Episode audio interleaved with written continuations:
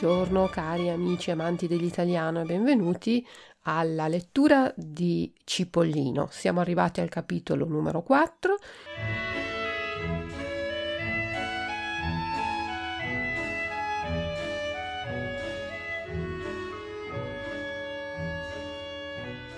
E adesso vi dico la spiegazione delle parole un po' più difficili.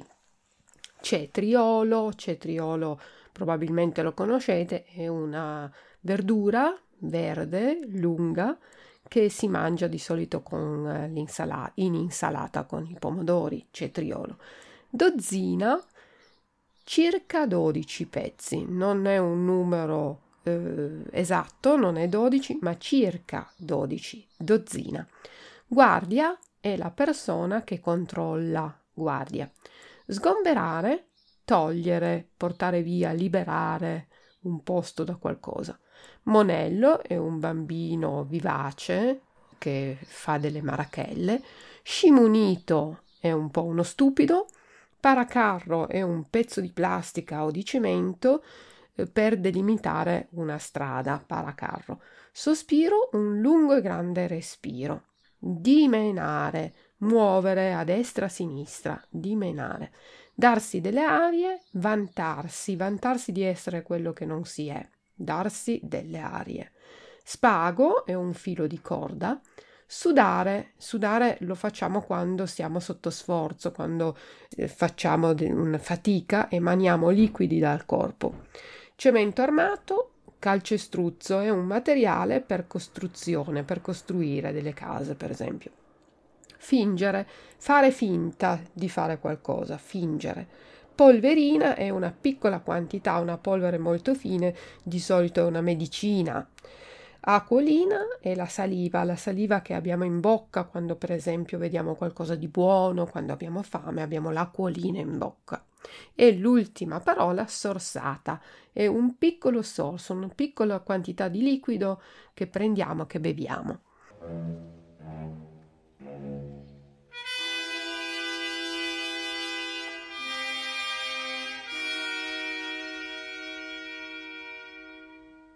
E adesso buon ascolto del capitolo 4.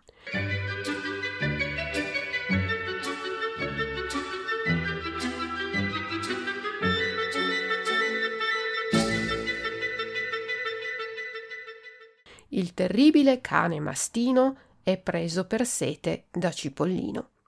E la casa del Sorzucchina andò a finire che una brutta mattina il cavalier Pomodoro si ripresentò a bordo della sua carrozza, tirata da quattro cetrioli, ma stavolta era accompagnato da una dozzina di guardie.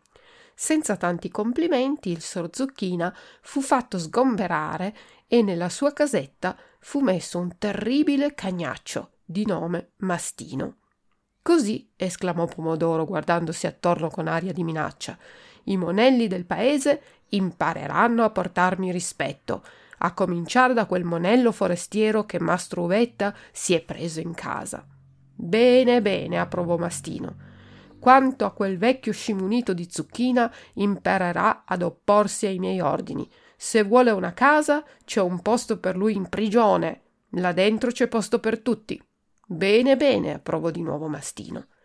Mastro Uvetta e Cipollino, sulla soglia della bottega, assistettero a quella scena senza poter muovere un dito. Zucchina si sedette tristemente su un paracarro a lisciarsi la barba e ogni volta che se la lisciava gli restava in mano un pelo. Così decise di non toccarsi più la barba per non consumarla. Se ne stava seduto sul paracarro zitto zitto e sospirava perché avrete già capito che Zucchina aveva una grande riserva di sospiri. Pomodoro rimontò in carrozza. Mastino si mise sull'attenti e gli presentò la coda. Tu fai buona guardia, comandò il cavaliere. Diede una frustata ai quattro cetrioli e la carrozza ripartì. Era una bella giornata d'estate, molto calda. Mastino passeggiò per un po' davanti alla casetta, in su e in giù, dimenando la coda per darsi delle arie. Poi cominciò a sudare e pensò che gli avrebbe fatto piacere un bicchiere di birra. Si guardò attorno per vedere se c'era qualche monello da mandare all'osteria a prendere la birra, ma monelli non se ne vedevano. C'era Cipollino sulla soglia della bottega di Mastruvetta che tirava lo spago, ma chissà perché da quella parte Mastino sentiva un odore sospetto. Decise di non dirgli nulla. Il caldo aumentava col salir del sole e col caldo la sete. Chissà cosa ho mangiato questa mattina, borbottava Mastino, che mi abbiano messo troppo sale nella zuppa. Mi sembra di avere il fuoco in gola e ho la lingua di cemento armato. Cipollino si fece sulla porta a dare un'occhiata. Ehi, guai Mastino con un fil di voce. Dite a me? Sì, dico a voi, giovanotto, mi andreste a prendere un'aranciata? Ci andrei volentieri, signor Mastino, ma giusto adesso il mio padrone mi ha dato questa scarpa da risuolare e non ho tempo. E rientrò senz'altro nella bottega. Che maleducato! brontolò il cane, scuotendo con rabbia la catena che gli impediva di fare senz'altro una scappata all'osteria. Dopo un poco Cipollino si affacciò di nuovo. Signorino, mormorò Mastino, mi portereste un bicchiere d'acqua? Io sì che ve lo porterei, rispose pronto Cipollino, ma giusto adesso il mio padrone mi ha comandato di rimettere i tacchi a un paio di scarpe del barbiere. Verso le tre del pomeriggio il sole scottava tanto che perfino i sassi sudavano. Il mastino non ne poteva più. Allora Cipollino riempì d'acqua una bottiglia e ci versò una polverina bianca che la moglie di Mastro Uvetta usava per addormentarsi la sera.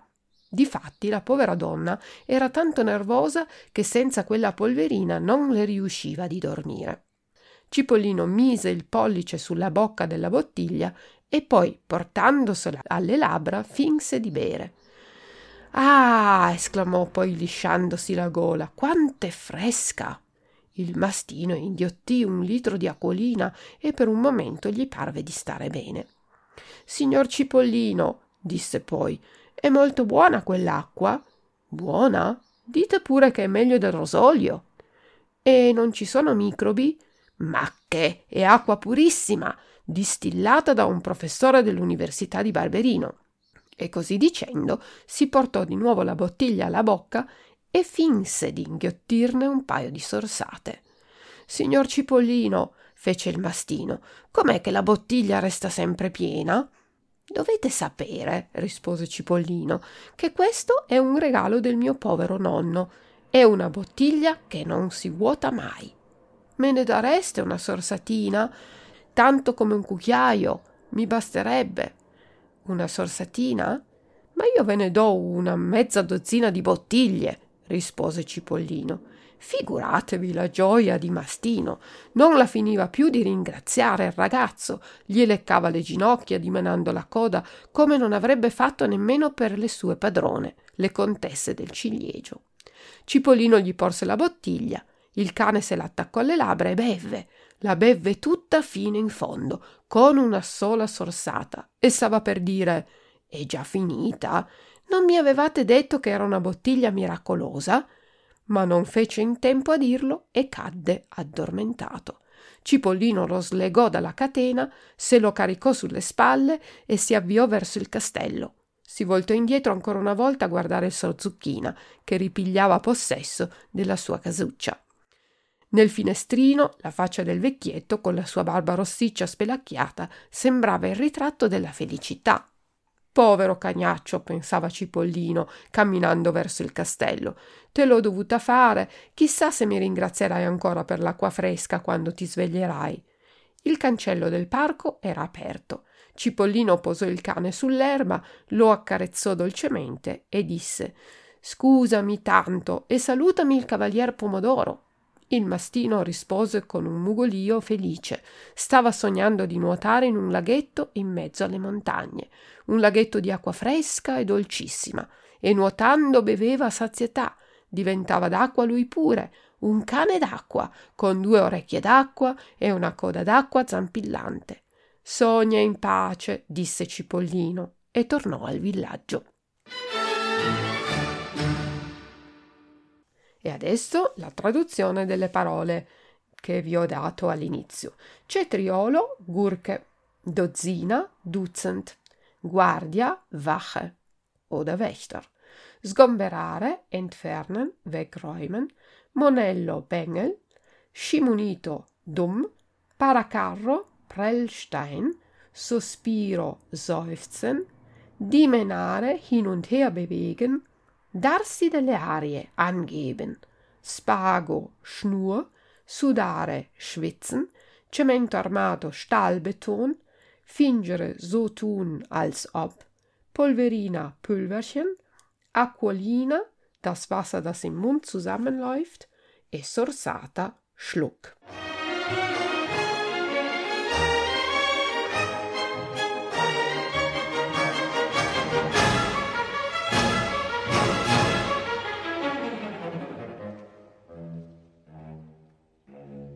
Grazie mille per l'ascolto e arrivederci, a risentirci a presto.